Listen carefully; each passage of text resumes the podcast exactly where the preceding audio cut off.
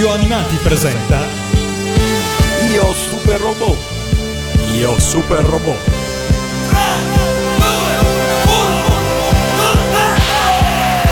Il capitano Cosmos è ormai morto da più di un anno. Ha cercato in tutti i modi di diventare il dittatore del piano Prometeo e la sua ambizione lo ha portato alla morte. È morto da traditore qual era, quale è sempre stato, traditore, sporco traditore! Traditore!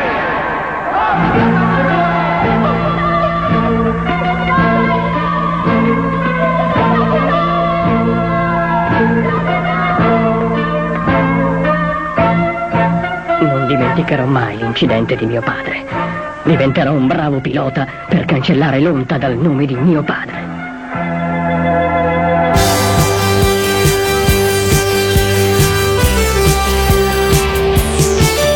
La diciassettesima puntata di Io Super Robot inizia ora su Radio Animati, assieme all'invulnerabile Matteo, ma soprattutto assieme a... L'invincibile Shogun Mitsukuni Mito. In pieno boom super robotico, innescato come visto da Gonagai e dalla Toei Animation, ecco tornare sulla scena chi più di dieci anni prima aveva a sua insaputa prodotto la primissima serie super robotica. Oggi infatti parliamo di... UFO Senshi Diaporon, da noi guerriero spaziale Diapolon, serie animata del 76 prodotta dalla Eiken sulla base del manga di Tetsukeria e Shigeru Tsushiyama, character design di Toyo Ashida. Sigla!「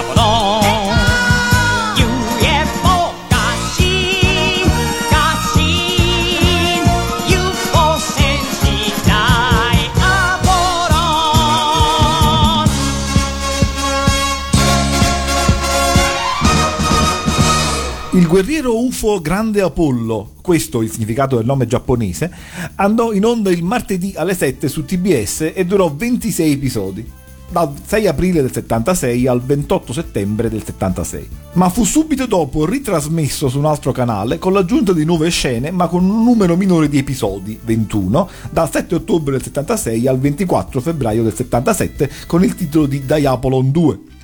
Spesso ci si riferisce a questa seconda trasmissione come ad una seconda serie, ma non fu così.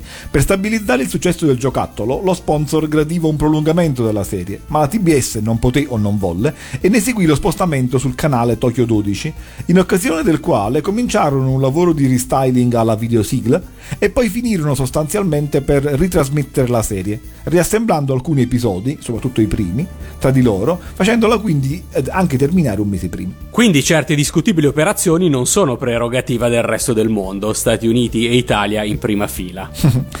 Diapolon fu prodotto dalla Aiken, casa che, come ricordava l'invulnerabile, non è nuova ai super robot. Infatti Aiken altro non è se non il nuovo nome assunto a partire dal 73 dalla Television Corporation of Japan, la TCJ, ovvero la casa di produzione di Tetsujin 28, la prima versione in bianco e nero di Super Robot 28. La Aiken quindi, dopo dieci anni dalla conclusione della prima serie super robotica, tornò al genere che aveva inaugurato. Hai detto che la serie animata di UFO Diapolon è preceduta da un fumetto.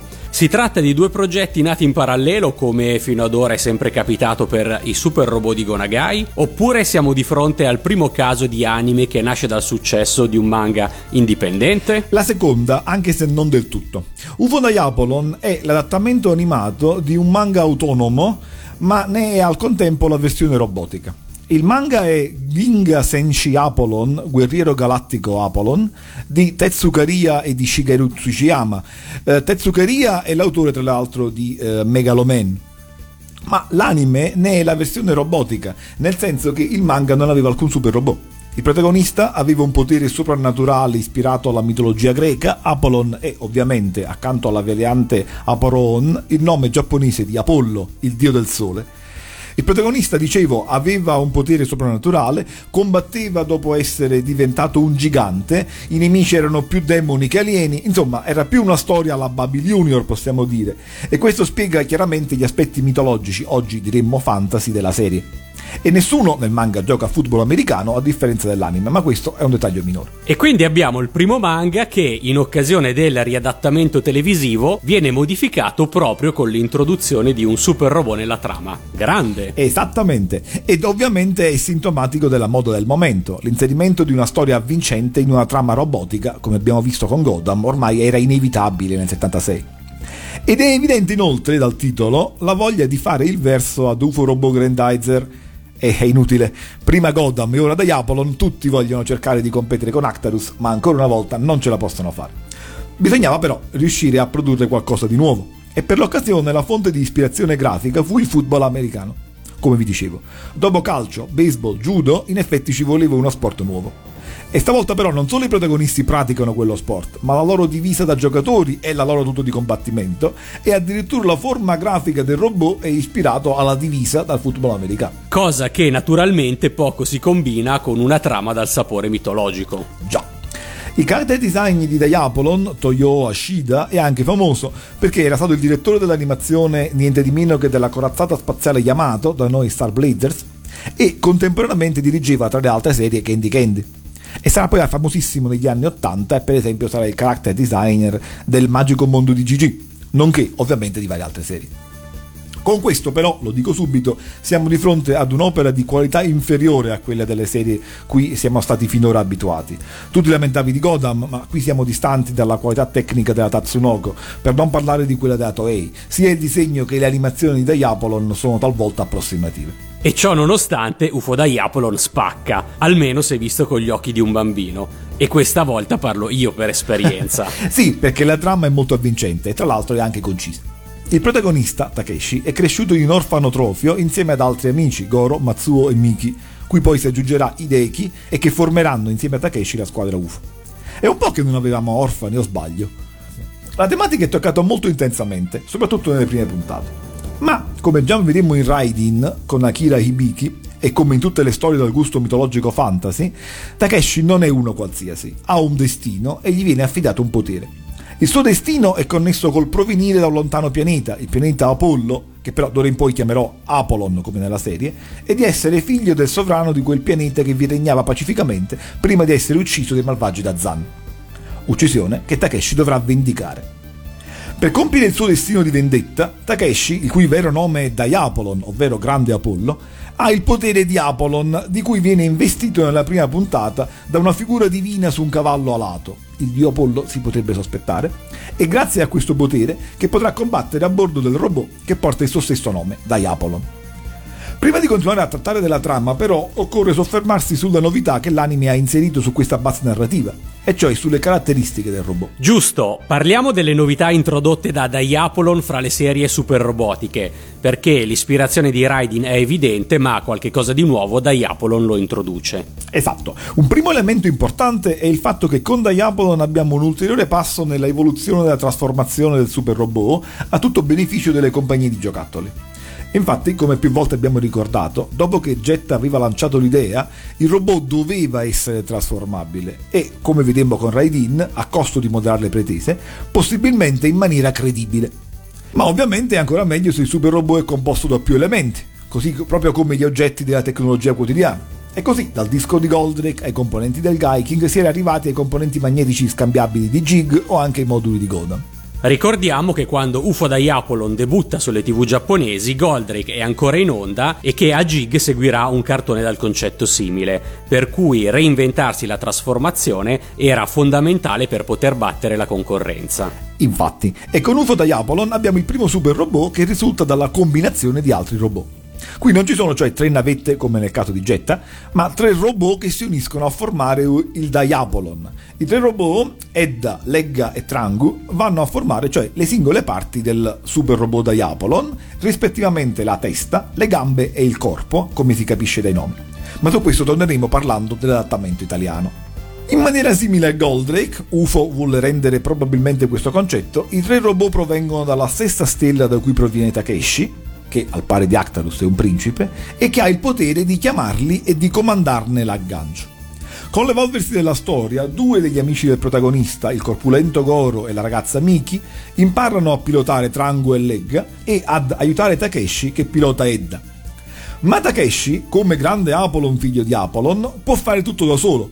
Si serve per le prime schermaglie di un velivolo, lo Space Clear, che parte dalla base Apollon da cui partono anche i tre robot ed a bordo del quale salta e quando Takeshi vuole diventare Diapolon, invoca i tre robot che automaticamente partono dalla base per combinarsi nel super robot. Molto evocativa la scena con cui Takeshi invoca in ogni puntata il comando di combinazione. Apollon, Hedda, Trangu, Legga!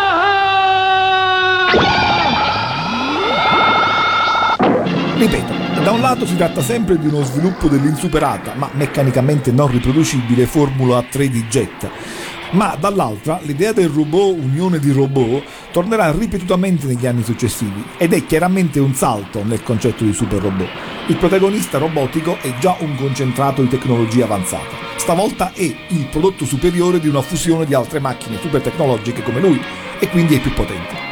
È un'applicazione del principio tipicamente giapponese di gattai, cioè della combinazione o fusione. Toglimi però subito una curiosità. Ricordo che anche Takeshi aveva la sua bella moto, come quasi ogni protagonista di una serie anni 70 che si rispetti. Non ricordo però se anche Takeshi, come Charlie, Akira e Hiroshi, ne immolava una puntata per poter salire sul suo Space Clear. Giustissima domanda. Dunque, Takeshi spesso chiama lo Space Clear e ci sale direttamente oppure lanciandosi da un'altura, ma in alcuni casi sì, utilizza una moto però non con effetti così, per lei, disastrosi come con Hiroshi, perché Takeshi ha poteri particolari. Nell'episodio 7, per esempio, si lancia con tutta la moto nello Space Clear che magicamente ospita tutti e due. Così però non vale, con i poteri magico-soprannaturali sono capaci tutti. Ma torniamo alle novità di Diapolon. Il super robot frutto dell'agganciamento di tre robot minori non è l'unica novità che introduce. Esatto, c'è un altro elemento che caratterizza Diapolon e che se da un lato inaugura anche un filone minoritario, cioè quello del robot esoscheletro tipo Gordian, come vedremo, presenta però un minore aspetto fantascientifico ed anzi uno spiccatamente magico fantasy. Si tratta della fusione del corpo. Come vi dicevo, Takeshi a comando dello Space Clear invoca i tre robot Edda, Legga e Trangu. Lo Space Clear a quel punto entra nel petto di Edda e Takeshi comanda Diapolon, fusione del corpo, che ha un doppio significato. I tre robot si agganciano formando Diapolon e al suo interno Takeshi si ingigantisce fino a occupare tutto il super robot, così fondendosi con lui. Dai,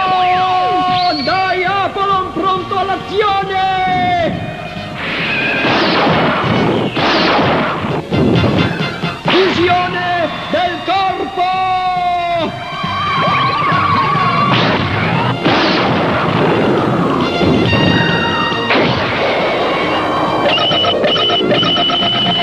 Massima energia! Con la fusione del corpo, il grande Diapolon è pronto nuovamente a combattere gli acerrimi nemici da Zan. Per impedire loro di impossessarsi della preziosa chiave d'energia, lotterà con tutte le forze.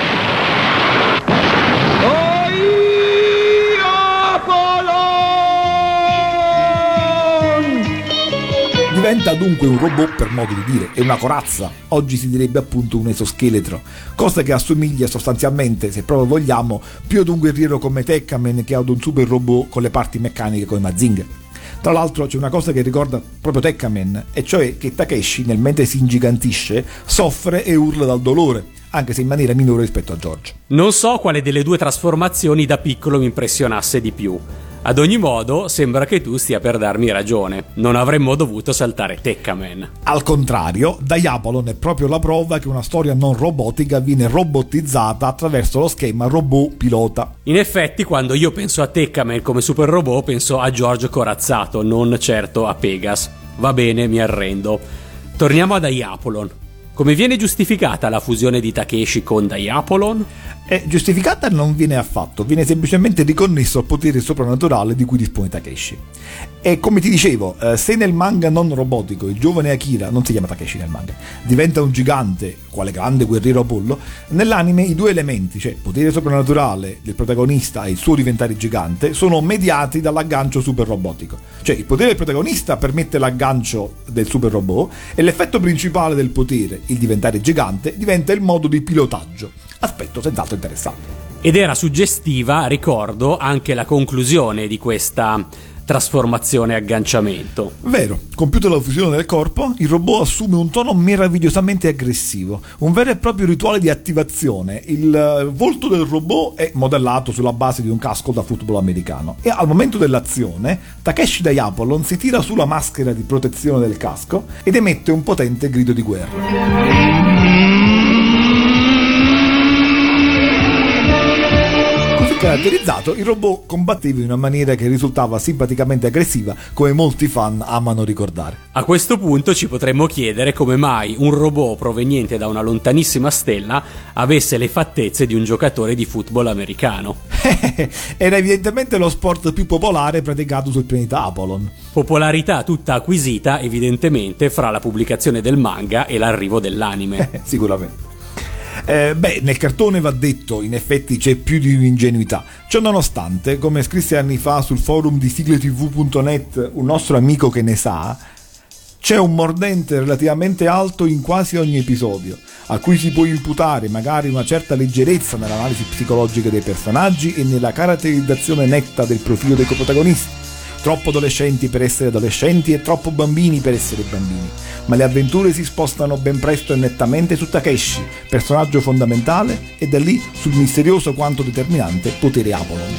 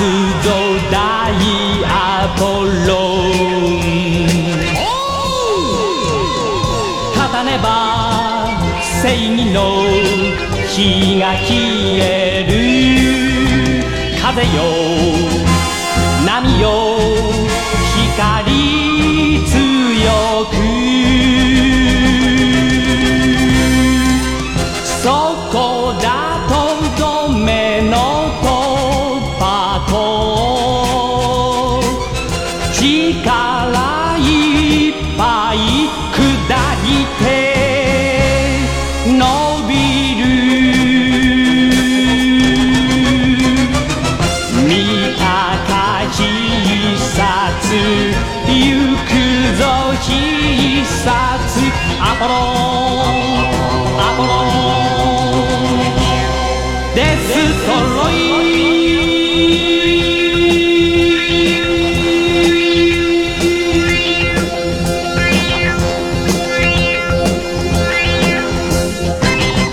Questo punto devi spiegarci cosa sia il potere Apolon e dilungarti un po' di più sulla trama. Beh, se prima ti ho detto che la fusione del corpo è frutto del potere soprannaturale di Takeshi, bisogna ora dire che la storia di Takeshi ai confini della realtà è super robotica e quindi l'elemento fantascientifico si affianca subito a quello mitologico. Il potere che gli spetta come principe di Apolon gli viene formalmente affidato al compimento dei 16 anni, cioè nella prima puntata del cartone, giusto quando, guarda un po', gli invasori spaziali di Dazan decidono di attaccare la Terra. Il cartone tra l'altro inizia proprio così, con il generale invasore Giranik che dice il nostro obiettivo è il Giappone. Il rituale di iniziazione della prima puntata è ancora più teatrale di quello di Raidin. Dopo un temporale, le nubi del cielo si aprono e in cielo compare una divinità su un cavallo alato. Una spada di luce gigante scende dal cielo e colpisce il cuore di Takeshi. E in questo modo la divinità alata conferisce il potere a Takeshi. Precisamente questa investizione carica Takeshi della energia chiave, simboleggiata da un tatuaggio a forma di disco solare sul petto del ragazzo e che sarà la fonte di energia di funzionamento dei tre robot. Anche se il rituale di iniziazione appena descritto è chiaramente magico, ha una base fantascientifica. L'energia chiave è sostanzialmente energia solare.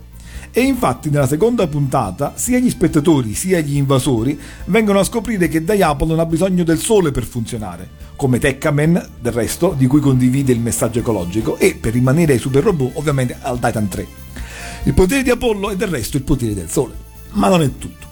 Il potere di Takeshi era già latente nel suo petto, perciò si può parlare di iniziazione, perché era stato suo padre a inserirvi l'energia chiave, nella speranza, ben riposta, di poterla mettere così al sicuro dall'attacco di Dazan.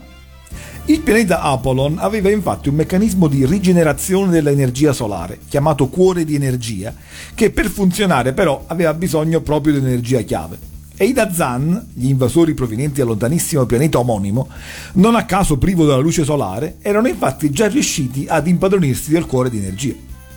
Tutto questo viene raccontato a Takeshi da Labi. Labi è il grande saggio che guiderà Takeshi nella sua missione, e cioè recuperare il cuore di energia e salvare la terra dei Dazan, che ora vogliono impadronirsi di energia chiave per poter attivare il cuore di energia. Questo secondo aspetto spiega l'attacco. Gli invasori attaccano la Terra perché vogliono procurarsi quello che Takeshi custodisce nel petto. Mi ricorda qualche cosa. Eh sì, il motivo poi è anche più semplice che in Jig. E dalla simbologia direi facilmente decodificabile. Perché i Dazan vogliono attivare il cuore di energia? Facile, il cuore di energia assorbe da altre forme di energia. Attivato dall'energia chiave, è in grado di fornire energia rinnovabile, potente e pulita. E il punto è che i Dazan, guidati dal loro capo, semplicemente chiamato comandante Dazan, talvolta viene chiamato imperatore, ma il suo è semplicemente un titolo militare, tipo generalissimo, dicevo i Dazan avevano bisogno di energia pulita per far rinascere il loro pianeta. Questo però si scopre nella penultima puntata, partenza per Dazan. Perché milioni di anni prima una nube tossica aveva avvelenato il pianeta e ne aveva deformato gli abitanti orribilmente. Tuttavia, mai che un capo di un pianeta alieno chieda qualcosa in prestito. Scoprono che il pianeta Apollon aveva il cuore di energia e attaccano il pianeta assassinandone il re e impossessandosi del cuore di energia. Ma non riescono a impedire che la moglie, la regina Apollon, riesca, grazie all'Abi, a far riparare suo figlio sulla Terra assieme appunto alla chiave di energia. Quindi, riepilogo. Il re Apollon nasconde la chiave di attivazione, l'energia chiave, di un potente dispositivo energetico, il cuore di energia, nel petto del figlio. Al compimento del sedicesimo compleanno del figlio, questo suo potere latente viene attivato da un misterioso messaggero divino. Ho riassunto bene? Esatto. Suppongo che si possa dire che il potere di Apollon è il potere di Apollo e Takeshi è figlio di Apollo e fece una palla di pelle di pollo. Va bene, la trasmissione finisce qui, è stata interessante, saluti a tutti gli ascoltatori. Scherzi a parte, non sono in grado di identificare il messaggero divino sul cavallo alato. Potrebbe essere il dio Apollo o lo spirito del padre. Fatto sta che è una presenza guida e compare tre volte, all'inizio, a metà e alla fine della serie nella prima puntata, cioè nella puntata 18, molto simbolica perché lì il robot ha bisogno di, di un potenziamento, e nell'ultima puntata, la 26, dove chiama Takeshi figlio mio e dove dichiara che non sarebbe ricomparso mai più. Ah, quindi sapeva che era l'ultima puntata. Ma prima di giungere allo spoiler sul finale, dici quali sono le armi del robot. Eh, le armi di Diabolon sono un po' un misto di armi da super robot primitivo, cioè tipo calcio e pugna alla Straganga o alla Tetsujin, armi super robotiche ispirate per esempio al football americano come la lama super perforante, o armi molto simili al raggio jet come il raggio Apollon, oppure armi mistico-magiche come il potere di distruzione di Apollon, episodio 11, il segreto della distruzione di Apollon, un potere particolare, cioè in grado di penetrare e distruggere i corpi, che è l'inverso del potere di ingrandirsi, cioè il potere di rimpicciolirsi a livello molecolare. E poi c'è la affascinante croce di luna. E adesso spoiler. Dunque, gli episodi si susseguono abbastanza avvincenti fino alla interessante conclusione. Il ritrovamento della madre negli ultimi episodi, precisamente il terzultimo, è un punto importante del climax finale. E lo potete ben capire. Per un orfano che sa che il padre è stato ucciso e la madre è scomparsa dopo aver cercato di salvarlo, venire a sapere che invece la madre è viva ed è tenuta prigioniera dagli stessi nemici che hanno ucciso il padre, beh, è una rivelazione. È un'occasione che ti permette all'improvviso di chiudere definitivamente i conti col passato. Non solo compiere la tua vendetta, ma anche cessare di essere diverso dagli altri, di essere orfano e di riaffermare quindi la sua discendenza. E però c'è un colpo di scena e le due puntate finali sono molto particolari per la svolta improvvisa che prende la trama grazie alla figura della madre di Takeshi. Nella penultima puntata, la venticinquesima, Takeshi decide infatti di andare a salvare la mamma che ha scoperto essere ancora viva e dunque di passare al contrattacco attaccando Dazan. Anche qui forse è un po' ingenuo il modo con cui proclama il suo intento e cerca di convincere il recalcitrante Labi, data la lontananza del pianeta, a partire per il pianeta Dazan. Devo salvare la mia mamma, dice. Ascoltiamo. La distanza che ci separa da quel pianeta è moltissima. Pensi di poter viaggiare nello spazio in quelle condizioni? Ah, ti prego, comprendimi. Se non vado subito, non potrò più vedere la mia mamma. Oh, ah. A Takeshi, insomma, non andava proprio giù che la sua mamma non ci fosse più. E questa è la seconda volta che manchi di rispetto al grande Apollon. Sappi che non ne ammetterò una terza. No, hai ragione. Ingenuità a parte, il meglio della storia deve ancora venire.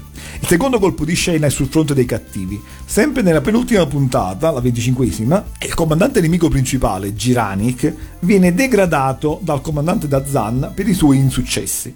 E al suo posto viene premiata la rivale Joket, che a sua volta aveva sostituito il meno valido fratello caduto in combattimento. Ora, questa umiliazione fa sì che Giranik cominci a riflettere sul senso dell'attacco alla Terra. Anche qui il passaggio è descritto senza dubbio in maniera un po' ingenua, cioè finché sei generale bene, appena ti dicono che non servi a nulla e che sei incapace, accusi il tuo comandante di stare sbagliando a non accettare la proposta di pace della regina Apollo. Ma ad ogni modo la figura di Giranik acquista così improvvisamente notevole spessore, perché non solo si prodiga per salvare la regina Apollon, ma sarà fondamentale per la vittoria dei buoni alla fine. Inoltre, Certo non è la prima volta che assistiamo alla conversione di un cattivo, ma qui è senza dubbio fatto in maniera non manichea, anzi realistica, e senza che il convertito si senta di dover pagare troppo per i suoi errori. Insomma, si converte veramente. E il terzo colpo di scena ha come protagonista nuovamente la regina, ed è quello cui ho già accennato. La regina Apollon, invece di odiare i Dazan e sperare nell'arrivo del figlio per vendicare la morte del marito, propone la pace ai nemici. È quasi involontariamente comica la risposta di Dazan alla regina Apollon quando questa praticamente gli dice che sta porgendo l'altra guancia, dopo che lui aveva magnificato i progetti di riaffermazione del suo impero. Il mio popolo sarà potente come una volta ed io potrò diventare il padrone di tutto l'universo, regina Apollon. Comandante Dazan, ascoltate, perché non mettiamo i nostri sforzi al servizio della pace? Credetemi, signore, siamo ancora in tempo. Se uniremo le scienze di Dazan e di Apollon, niente al mondo potrà ostacolarci. Scegliamo la pace, vi prego. Maestà, avete dimenticato che io sono l'uomo che ha assassinato vostro marito, Re Apollon? Ma la risposta della regina ha qualcosa di evangelico. Ma se la pace sarà prontamente ristabilita, certamente otterrete il perdono del mio amato sposo. Questa affermazione dal sapore manzoniano ricorda un po' Lucia che dice all'innominato Dio perdona tante cose per un atto di misericordia, tocca il cuore al già convertito Giranic, ma sconvolge da Zan, che la fa imprigionare. Ma la regina Apollon non predica il perdono solo a parole, è disposta a darne esempio. Alla fine della penultima puntata, Takeshi riesce infatti ad arrivare su Dazan, a raggiungere la madre e il comandante nemico, ma scopre che per liberare la mamma ha solo una possibilità, azionare un comando che però comporterebbe la distruzione del pianeta. Questa ora è un'altra ingenuità. Perché il comandante Dazan avesse concepito una trappola del genere non si capisce, non peraltro perché aveva previsto che l'autodistruzione partisse dopo 30 secondi di attivazione del comando, dando quindi a Takeshi tutto il tempo per salvarsi con la mamma. E Takeshi infatti vuole fare così, ma non importa, perché tutto è simbolico ed è finalizzato alla sorpresa finale. La regina Apollon mostra comprensione per gli abitanti di Dazan ed esorta il figlio a non distruggere il pianeta anche se questo comportasse la morte di lei. Anzi, lo esorta a usare il cuore di energia per risolvere il problema del pianeta e ridonare il sole ai Dazan. Insomma, se nelle altre serie abbiamo visto il dramma nichilista o anche l'autosacrificio per salvare la razza umana, qui assistiamo a qualcosa di ancora di più, al perdono, al dono e al sacrificio per salvare il nemico. E Takeshi è un bravo figliolo e fa quello che gli dice la mamma. E siamo a quasi tre.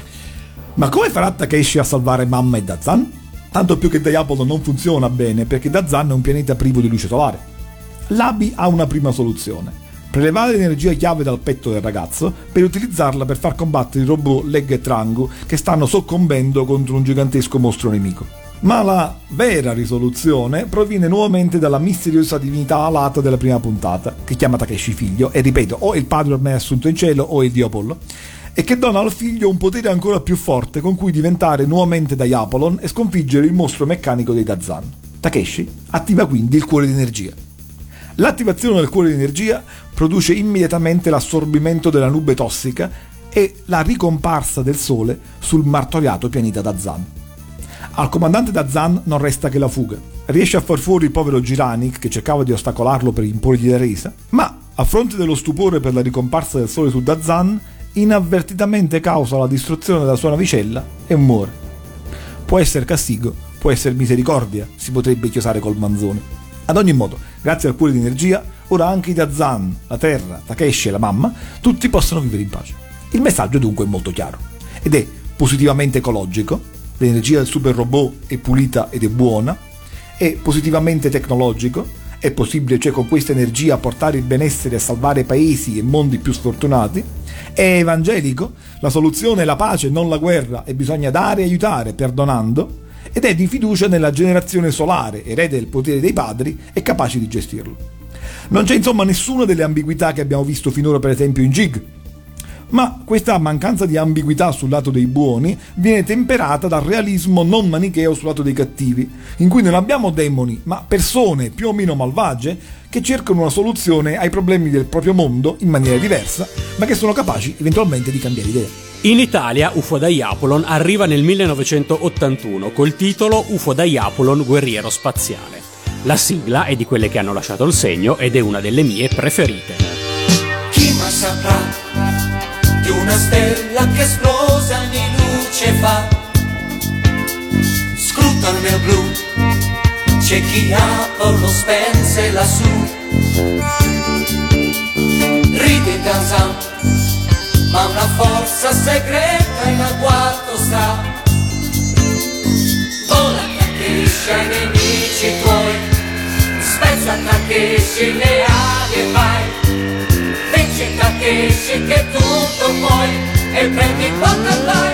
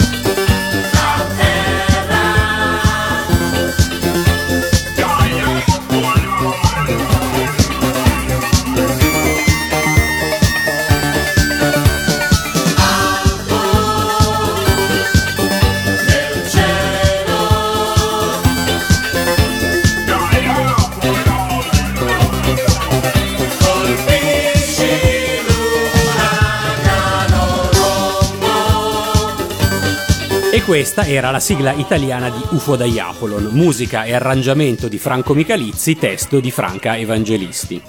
Franco Michalizzi lo incontriamo per la prima, ma non certo ultima volta, in Io Super Robot. Autore di mitiche colonne sonore cinematografiche, non possiamo non citare il primo Trinità, nel 1981 scrive infatti ben tre mitiche sigle super robotiche, seguite poi nell'82 dalla celebre Lupin. Anche Frank Evangelisti la incontriamo per la prima ma non ultima volta in Io Super Robot. Paroliera apprezzatissima, fra un testo per Renato Zero ed uno per Patti Bravo, uno per Mina ed uno per Mia Martini, nell'81 trova anche lei il tempo per cantare l'epopea di Diapolon. Io trovo il testo incredibilmente ispirato. L'incipit è epico e misterioso. La prima strofa rimanda a un lontano passato sconosciuto da cui origina il dramma che noi, la razza umana, stiamo vivendo. E osservando con timore quei remoti spazi siderali, l'interprete identifica quell'evento fatale.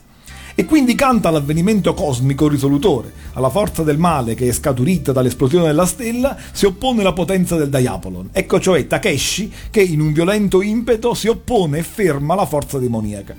È impagabile. Nella canzone Takeshi assume proprio il ruolo di divinità guerriera, che tutto può e spezza le ali ai nemici. E il massimo viene raggiunto nella seconda strofa. In pratica l'autrice è riuscita ad essere più giapponese dei giapponesi, descrivendo un mito pagano ed arcaico, in cui Labi, il vecchio saggio che conosce la vera natura di Takeshi, lo guida nel compimento del suo destino, cioè alla vendetta, così sacra per la tradizione nipponica e di un modo tale che nemmeno un, non il, attenzione, un dio possa privarlo della sua forza. Insomma, meravigliosamente ispirata. L'autrice ha descritto e reinterpretato ciò che nella serie si verifica, comprendendone o magari decodificandone i riferimenti tecno-religiosi ed epici e realizzando quella che per alcuni aspetti è una trasposizione culturale, che permette a noi bambini, ehm, pardon, che permetteva a noi bambini di comprenderli meglio. Scusate se poco. Non posso che sottoscrivere. Fra l'altro trovo questo il testo forse più virile fra tutte le sigle dei cartoni animati e sono veramente ammirato dal fatto che lo abbia scritto una donna.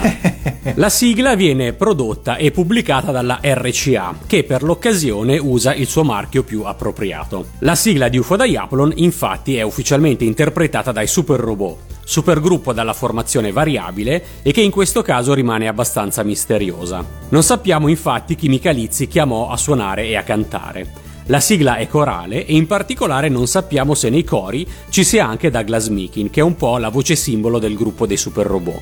O meglio, sappiamo che tanto Douglas Meekin quanto Franco Michalizzi hanno sempre sostanzialmente smentito, ma sappiamo pure quanto fosse stretta la loro collaborazione e soprattutto non riusciamo a non riconoscere il nostro Daggy emergere fra i cori con i suoi Tera e Guerra. UFO Diapolon fu pubblicata su 45 giri abbinata a Gordian e mi accorgo solo ora, in questo preciso momento, di quanto sia stato geniale l'abbinamento. Entrambi i super robot riprendono qualche aspetto di Tekkaman. La tua per Tekkaman sta diventando un'ossessione. Eh, non posso negarlo. In Italia UFO Diapolon arrivò in tv nell'81 e nonostante la ingenuità e i limiti di cui abbiamo parlato, tra i cartoni secondari del periodo riscosse un discreto successo. Fu ben pubblicizzato e diffuso nei vari giornalini dell'epoca. Anche se non ricordo giocattolo, doveva essere diffuso pure quello. Ci dicevi però che in Giappone andò in onda anche un rimaneggiamento della serie da soli 21 episodi. Quale versione è arrivata in Italia? Quella originale da 26 o quella rimaneggiata da 21? Eh, la prima, la versione originale di 26. La versione italiana ha qualche limite. Tra queste devo ricordare le poche voci del doppiaggio. Questo nonostante la voce di Tony Fusaro, che fu anche direttore del doppiaggio, sia ottima, eh. Fusaro interpreta molto bene Takeshi, è sostanzialmente similissimo alla sua controparte giapponese e soprattutto riesce a dare una voce ruggente al robot che, come molto liricamente scrisse il solito amico che ne sa, determinata e incazzata al punto giusto, metteva addosso sicurezza e coraggio.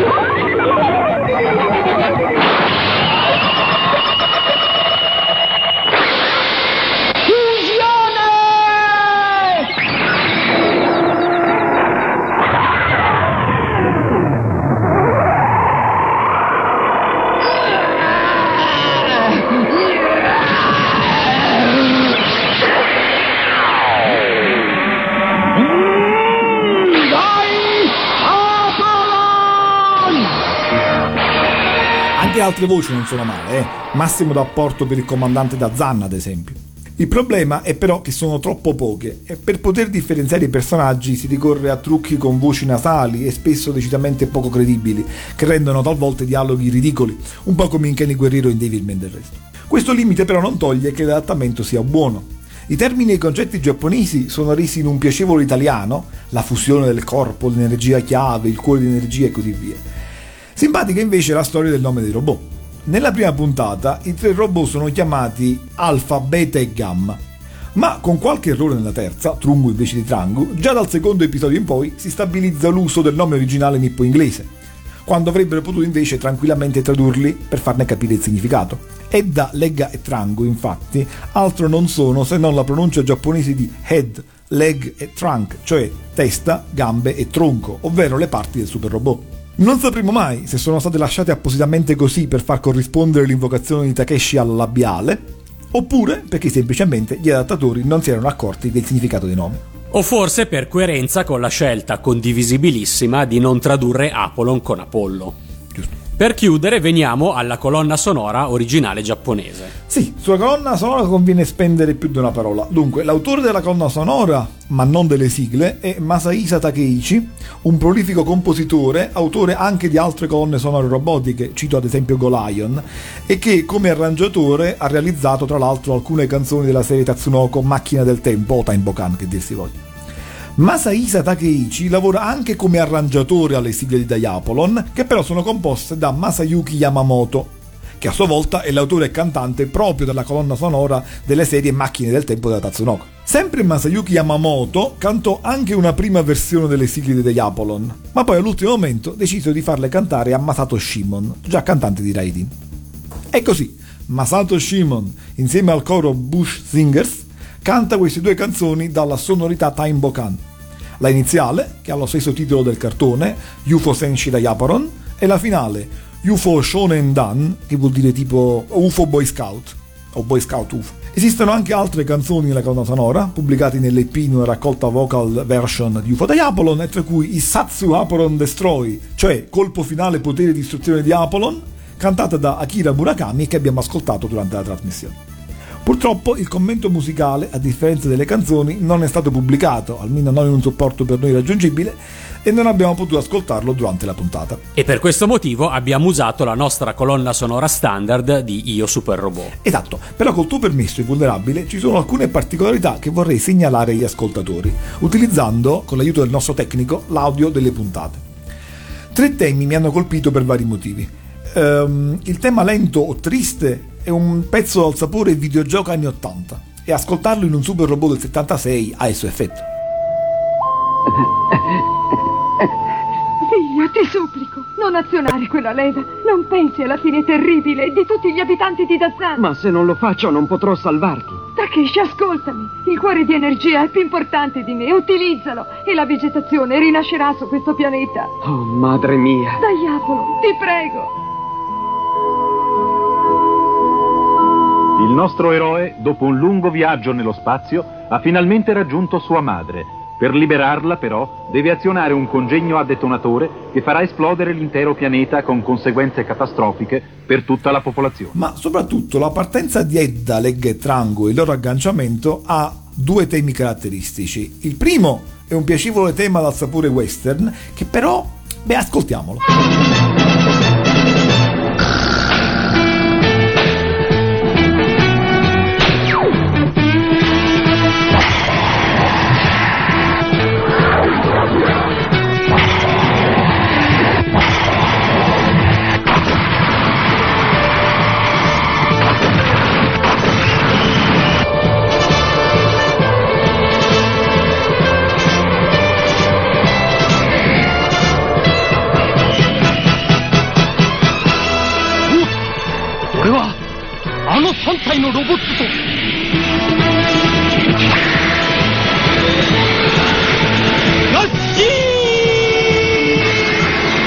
Ha davvero un sapore western perché è molto simile ad un classico degli anni 60, Apache degli Shadows. Non trovate? Ascoltiamo adesso Apache.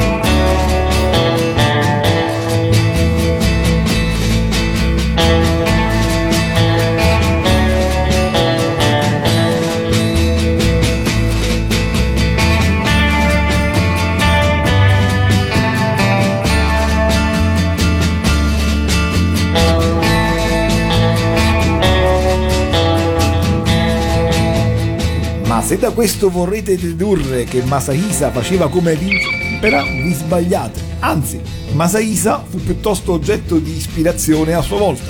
Ascoltate infatti il secondo tema, più frequente verso la fine della serie, per quel che mi ricordo, dell'agganciamento.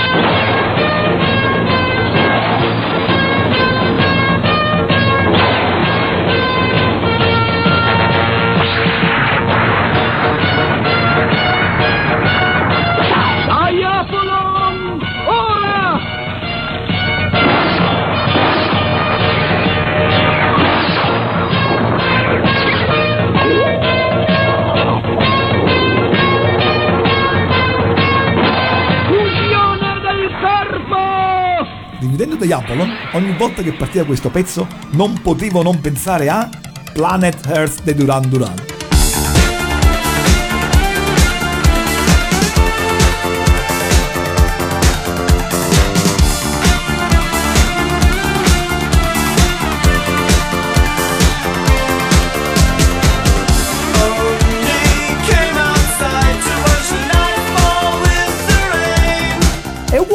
Perché non hai mai sentito la night version di Planet Earth?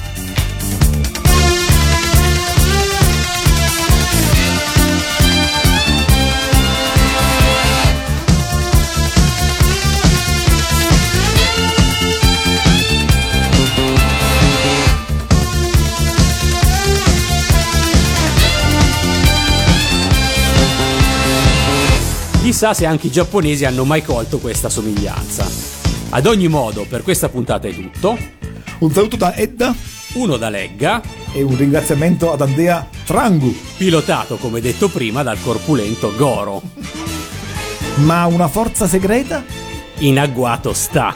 Sora tobu ni no kotate. Bokura wa seigi o mamoru